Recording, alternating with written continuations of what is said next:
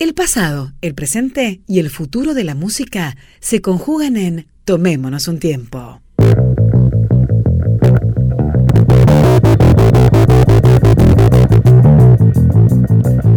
Análisis de las letras de Sumo. Eh, ¿Qué podemos decir? No sé si les gustan las letras de es Sumo. una de mis bandas favoritas del mundo. Es una de tus bandas favoritas, sí. Bien. Eh, pero todas son tus bandas favoritas al final. No, no, pero está dentro de mis cinco bandas favoritas. Está. Bien, Sumo, eh, vamos a analizar un poquito y vamos a hablar un poquito de la vida de Luca porque tenemos que decirlo, casi todas las letras, no, no todas, eh, casi todas las letras de Sumo las escribía Luca. En un par, o en varias, más de un par, colaboró Petinato, ¿no? Eh, Como en DVD. En DVD, en, eh, según él, estoy rodeado de viejos vinagres, vinagres. es una frase de él también. Hay que ver, no sé que lo ver. que quiero, pero lo quiero ya, eh, también eh, es una frase de él. Pero hay muchos temas firmados por todos, pero en realidad la, la mayoría de las letras eran de, de Luca. Ahora estamos escuchando mejor no hablar de ciertas cosas que, como todo el mundo sabe, lo sabes la historia detrás de esta canción, ¿no? Y La letra la escribió el Indio Solari.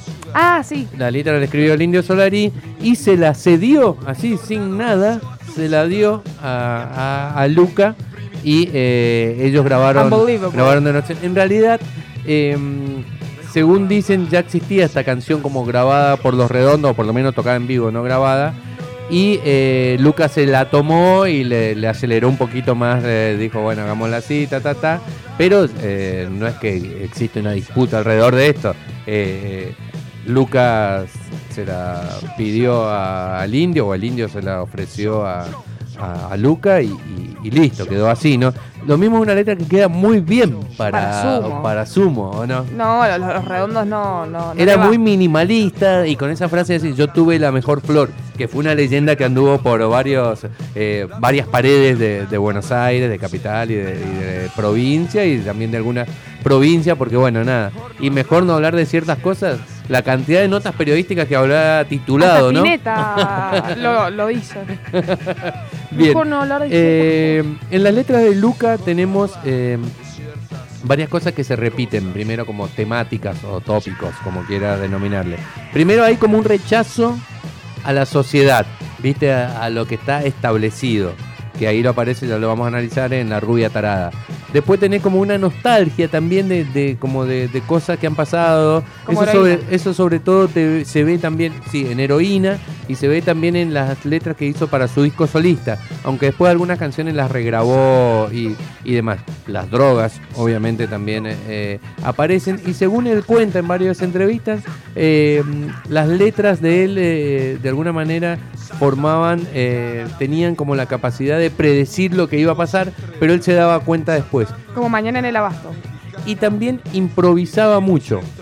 Eh, Como en Hello Luca. Frank. Sí, Ah. exactamente, en el estudio impro- improvisaba Ese tema muchísimo. está tan bueno. ¿Te gusta mucho Sí, Hello. Frank? Sí. Bien, vamos a hablar un poquito entonces de, de la rubia tarada. Me parece que ahí aparecen como varios, varias cosas para analizar. Primero hay como una especie de, mm, de crítica o de rechazo hacia los boliches, ¿no? A la, a la situación de discoteca, como se les decía antes. Incluso este tema fue grabado primero como una noche en New York City que era New York City era la discoteca top de los 80 en Buenos Aires.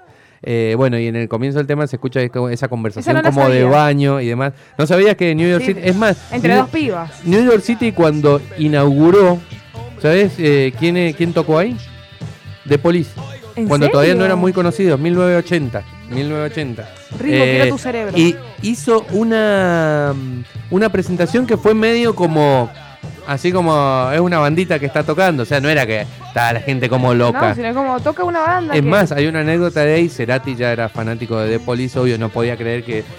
Y fue a verlo y después como quedaba la discoteca, quedaba cerca de su casa, se volvió, buscó un póster y se lo hizo firmar a Sting a la salida de, de New York City. Esa anécdota la ha contado muchas veces, Uy, incluso la madre de Cerati.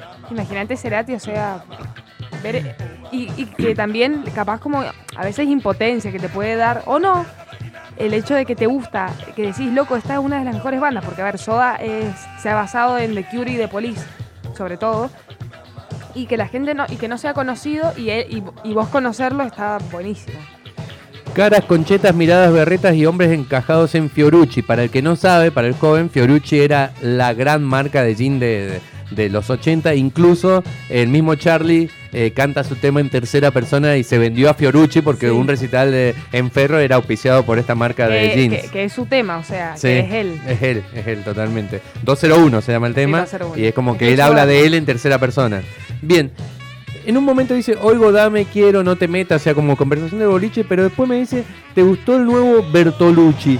Para mí, ese Bertolucci solamente lo... Lo puso porque rima con Fiorucci. Sí, con porque Fiorucci. rima con Fiorucci, porque eh, no me imagino a, a unas chicas de boliche en un bar hablando del director de cine de Bernardo Bertolucci. ¿Entendés? Entonces me parece que le rimó solamente. ¿O no? Sí, para mí gastando la marca puede- Fiorucci. Quizás puede ser, pero. También puede Sí, ser. Sí, una. sí, totalmente. Bien, eh, otra de las cosas que, que llamaba la atención en, en su momento de este tema era la rubia tarada. Era muy fuerte escuchar la palabra tarada como título de una canción en los 80. Estamos hablando del año 85, 84. Eh, bueno, la trata de bronceada, aburrida, y, como que siempre tenía esa cosa, Luca, como que no, esas, esas cosas, esas careteadas no me, no me van a mí, ¿no? Y después hay un verso que fue polémico e histórico, que es eh, un pseudo panquito con el acento finito quiere hacerse el chico malo. Tuerce la boca, se arregla el pelito, se toma un trago y se vuelve a Belgrano. Esto hay que contextualizarlo de distintas maneras. Primero, la voz, que yo en un momento pensé que era la de Moyo, no, es de Geniol, que es eh, un artista o un performer que su- su- su- subía al escenario con un yo-yo y hacía como cosas así. Eh, yo-yo, eh, Geniol le decían, pero no me acuerdo cómo era su nombre real. A él lo convocaron para que grabe eh, esta voz ahí. Y eh, está dedicado, esa estrofa está dedicada a Harry B, o Harry B, como quieras decirle, que fue uno de los integrantes de Los Violadores, uno de los primeros punks de acá de, de Argentina, y que tuvo como una especie de, de altercado con Luca por una novia y no sé qué. Y Luca siempre se reía de que los punks de acá de Argentina eran como niños bien, ¿entendés? Por eso le dice, eh, vuelve a Belgrano, que es una zona Sí. linda de Buenos Aires, ¿entendés? Y tiene que ver básicamente con, con esa especie de, de careteada que Luca le adjudicaba a, a los punks. Y por más que con los violadores también tenía buena relación eh, Luca, siempre los criticaba un poco porque se maquillaban y le daban mucha importancia a la estética, ¿no? Y eh, el opuesto que aparece también en esta letra es como que la gente verdadera es la que está en la calle, la que está en los bares y La que demás. se toma un- Sí, una, una ginebra, ginebra. en la vereda. Pero hay que tomarlo con pinza Con- eso, obvio. no sé, tomarte una ginebra a las 12 de la mañana, no, sé si hay gente muy despierta la que anda por los bares No. a esa hora. Así que me parece que eso por lo menos habría que tomarlo No, y también, con pinza. a ver, generaliza, porque coincido bastante, pero qué sé yo, también en el boliche Sí, es muy hay- igual es muy difícil que alguien sepa eh, algo para charlar. Otra cosa eh, llamativa alrededor de la rubia tarada es que muchas, eh, muchos le adjudicaban que la letra estaba dedicada a una de las novias de Luca. Luca tenía como dos o tres novias a la vez, que era Mónica Strom, eh, una alemana. Pero no, todos decían, no, eh, Mónica es repiola, es una hippie súper formada, sabe de arte, o sea, no tenía que ver, pero muchos, como él tenía una novia rubia justo, entonces como que eh, se produjo como ese malentendido, ¿no? Y capaz, es el dicho, es la rubia tarada. Qué loco igual que en los 80 como estaba mal visto, o sea, era fuerte, tarada y lo- la dictadura, todo eso, viste, como que, que era a veces capaz que para algunas personas era más fuerte ver el título de la rubia tarada en- de un tema que todo lo que pasó. Totalmente. Y lo que pasa que en los 80 eh, hubo acá en Argentina el movimiento que se conoció como Destape, que tenía que ver con que también el fin de la dictadura de Franco en España, que acá se replicó como el Destape español, acá estaba el Destape argentino, y se estrenaban todo el tiempo películas que habían sido censuradas, eh, volvían lo- los actores y los músicos que estaban exiliados, eh, coincidió todo con esa etapa. Lo mismo yo te lo digo, yo como con 12 años me acuerdo haber visto a Sumo en Badía y compañía, después tuve la posibilidad de verlo en vivo, pero la rubia tarada, aparte me parecía raro eso que decía, uh, mamá, mamá, mamá", y me acuerdo que Luca le, tiraba la barba a Petinato y le, le mordía el cuello cuando tocaba el saxo, eh, entonces me parecía muy... o sea, Caníbal, generaba, ¿eh? no sé, eh, vos lo debes saber, Sergio, generaba como algo, eh, una, una cosa no vista en el No. rock Era argentino. totalmente, como vos decís, eh, improvisado, salía como salía. Eh, yo me acuerdo de una revista Pelo que cuando eh, a fin de año se hacía el resumen de cuál fue la mejor banda, hasta la vestimenta, siempre fueron los peores vestidos, sí, sí, no, les, no les importó, tocaban y punto. Esto, esto es lo que hay, te gusta, escuchar, no te gusta, andate, eh, corta. El libro de Oscar Jalil sobre Luca es tremendo. O sea, No lo leído había un montón de cosas internas alrededor de qué sé yo. Cuando Moyo se incorpora a Sumo, Sí. Da Funkio estaba re enojado, no quería, hasta se va 10 días a Bariloche a ver a su hermana y, y se queda fuera del Sumo durante esos días y después vuelve como aceptando, como diciendo, bueno, está bien, que entre Moyo. ¿Y por qué no lo quería? Porque Da Funkio era un guitarrista que era más... eh, más limitado, pero tenía su estilo, ¿entendés? En cambio, Claro. Moyo era Claro. Hendrix, ¿entendés? Los dientes. Es como, sí, claro, acá viene en el sentido de que, no sé, eh, dicen, bueno, te vamos a poner, eh, Ringo, te vamos a poner a alguien en el programa, ponen a Ay, Dani sí. Jiménez, boludo, o sea, no, me va a opacar, ¿entendés? No, eh, entonces, eso era lo que, sí. que pasaba. Y siempre había como un tironeo ahí. Es más, Moyo cuenta, ha contado un par de veces que él grabó un montón de guitarras para el primer disco de Sumo que no quedaron en la grabación porque Porque bueno. esos potes lo bajaba y quedaba solamente la guitarra de él. Después terminaron entendiéndose, ¿no? Pero, pero en un momento Al era principio eso. fue, fue duro para... Sí, e incluso también eh, mucho, estaba eh, releyendo ese libro, veía que Sergio Rodman y otros músicos y periodistas les parecía mucho mejor la formación antes de Sumo y Arnedo, o antes de Moyo y Arnedo. ¿Por qué? Mm. Porque Moyo y Arnedo incorporaban virtuosismo a, a- a Sumo y Sumo era más instintivo, ¿entendés? Era Claro, música sin Animal. tanto, claro. En cambio Moyo con virtuosismo y Arnedo eh, representaban el rock argentino, ¿entendés? Todos tocando muchas notas bien, veloces, ¿entendés? culto, digamos. Claro, totalmente. Eh, bien, vamos a seguir con las letras, estamos escuchando ahora. Hay una anécdota también que leí de Petinato, que Petinato iba a tocar en Los Redondos. Sí, eso se dice, no sé si es, Es- tan así. es un mito, entonces. eh, es un mito.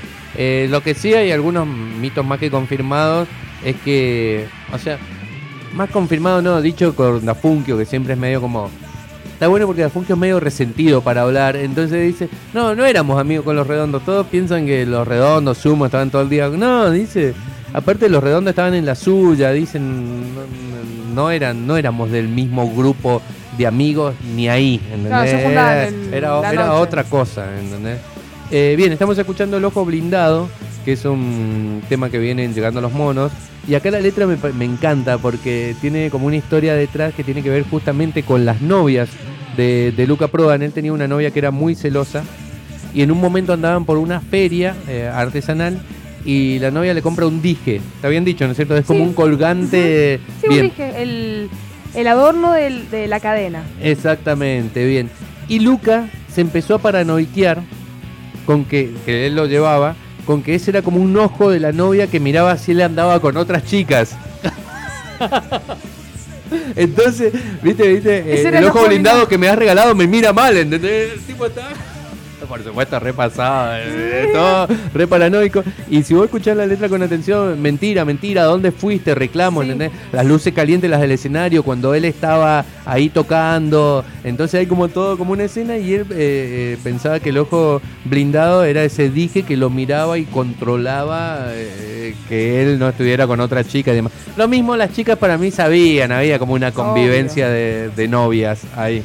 Pero bueno, buenísimo. Yo tengo el padre de una amiga que es porteño y que y que una vez eh, cayó así de la casa de Luca y entró y le abrió la puerta y estaba como con otro amigo y estaba ahí Luca así en el Bueno, Luca, como todo el mundo sabe, fue como la antiestrella de rock.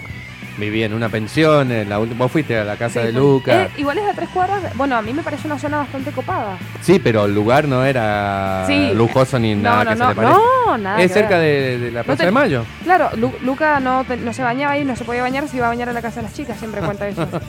Sí, cuando se bañaba. Sí. cada un año. Bien, y recién hablábamos que una de las cosas que eh, formaban parte de las letras de, de Sumo era la relación de Luca con las drogas, ¿no? Y el tema más representativo en ese sentido es Heroína, el tema de Sumo, que también ya lo habían eh, eh, grabado en Corpiños en la madrugada. Y según cuenta la historia, en realidad este tema comenzó siendo eh, un cover del tema de, de Lou Reed, ¿entendés? Pero él lo fue transformando hasta que lo terminó eh, convirtiendo en otro tema, ¿no? Pero él lo iba tocando con los mismos acordes y no sé qué, y a partir de, de ahí le dio... Son dos acordes, creo. Sí, este sí, sí, tema. es muy, simple, es un tema muy simple.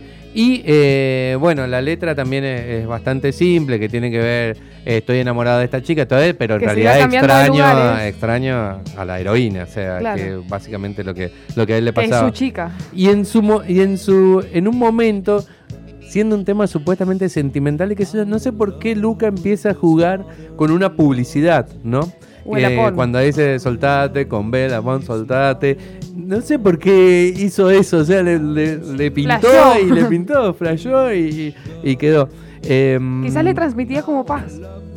Sí, qué sé yo, pero. eh, A mí me transmite paz el soldado No tiene nada que ver, me Habrá parece con. sido una parte de una publicidad que lo torturó y bueno, le incorporó Sí, y chao. totalmente. Me parece que tiene que ver básicamente Era con eso. la o sea, época, esa publicidad es como era- que ahora era- hagamos eh, al mundo, no sé, Claro, como que sí. es como la que- la Claro, que, te claro, que esa publicidad era de la época. ay, qué horror, sí.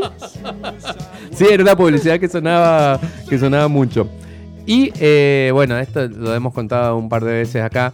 Eh, TV Caliente, eh, o Birna, Birna Lisi, Lisi. eh, era una actriz italiana de la que él estaba enamorado y que en un momento eh, le dedicó el tema. Parece directamente que estaba autosatisfaciéndose solo ahí en la sierra cuando estaba acá y le dedicó el tema a- a esta actriz italiana. Y el hermano Andrea Prodan sabía que Luca amaba a esta chica y le dio, eh, tenía, tenía la grabación, le compartir, porque Andrea Prodan era actor, compartieron una filmación y le dio el cassette a- con la canción. Entonces ella le, com- le escribió un póster para Luca con cariño, Birna Lisi. Y él se lo traía acá cuando venía viajando para Argentina y, cuando llegó ya se había muerto Luca. Así que esa O es sea, una muy linda no historia. se enteró que se había muerto su hermano. Se enteró cuando cuando llegó llegó. acá, según tengo entendido. Pero. mm, y por lo menos no lo nombra cuando están todos los que cuentan que quién fue. hizo todos los trámites para, para su entierro y demás, ¿no? Eh, otras letras, bueno, otra de las letras muy conocidas es esta, ¿no?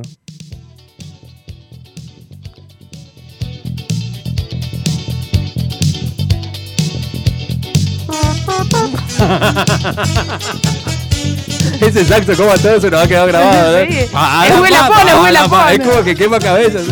Te sale muy bien, a ver, tiralo, tiralo. Y pero para. A ver.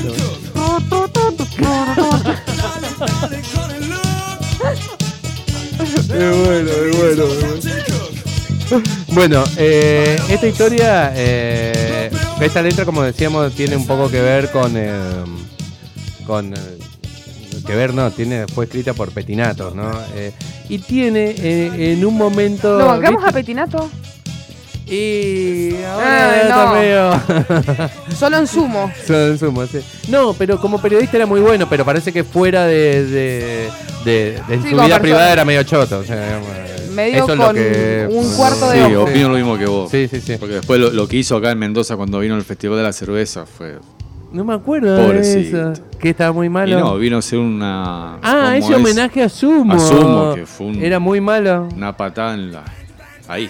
Bien. Malísimo. Lo bueno, lo mismo de esta de esta canción es que tiene la historia del Capitán Cook. ¿La conocen?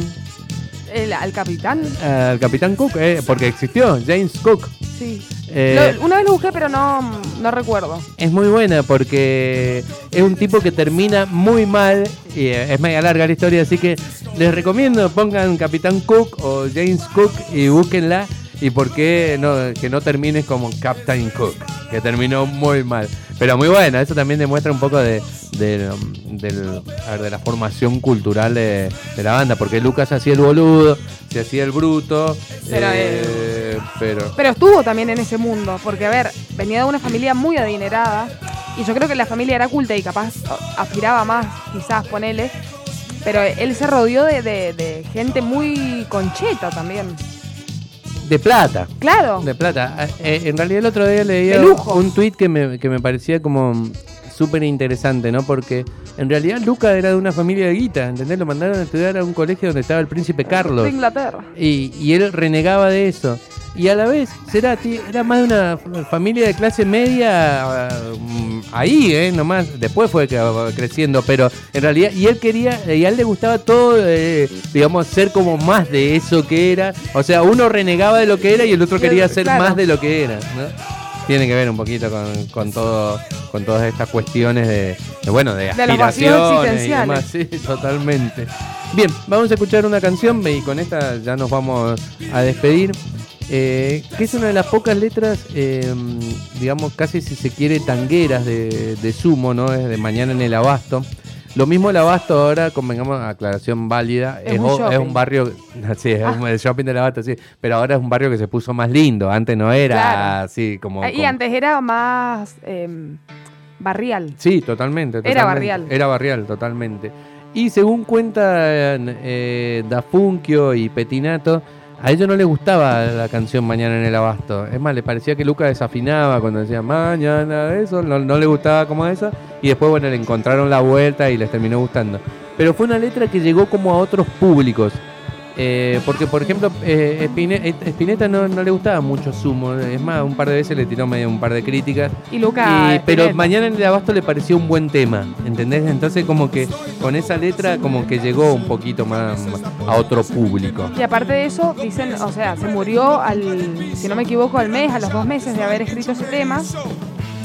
Y, y es como que un poco es como crónica de una muerte anunciada. sí, más o menos, Porque totalmente. viste que dice, eh, y yo me alejo más del suelo más y yo me alejo más del cielo. Totalmente, totalmente.